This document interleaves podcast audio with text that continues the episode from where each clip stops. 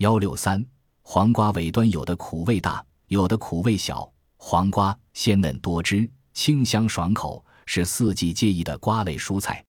人们都有这样的经验：凡是成熟好、长得顺溜的黄瓜，其尾端，也就是俗称的黄瓜瓣中的苦味就小；相反，果实发育不佳，黄瓜瓣中的苦味就厉害。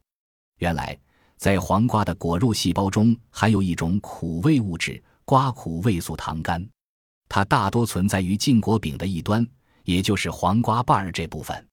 这种苦味物质在果实含量的多少，往往受栽培条件好坏的限制。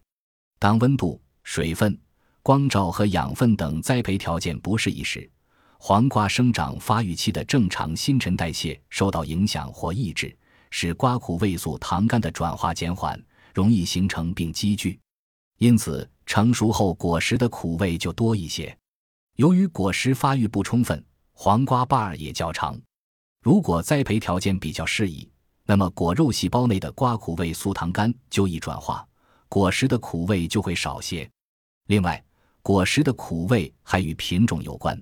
凡是带有苦味的植株中都含有野黄瓜之酶，这种酶的形成是由遗传基因所决定的。它能强化瓜苦味素糖苷，使果实带有苦味，因此在留种时应注意筛选。据研究，瓜苦味素糖苷是瓜类植物所特定的，现已发现有十几种；而野黄瓜之酶则不是普遍存在于瓜类的植物中。在果实中，这两种物质同时存在时，就会出现苦味。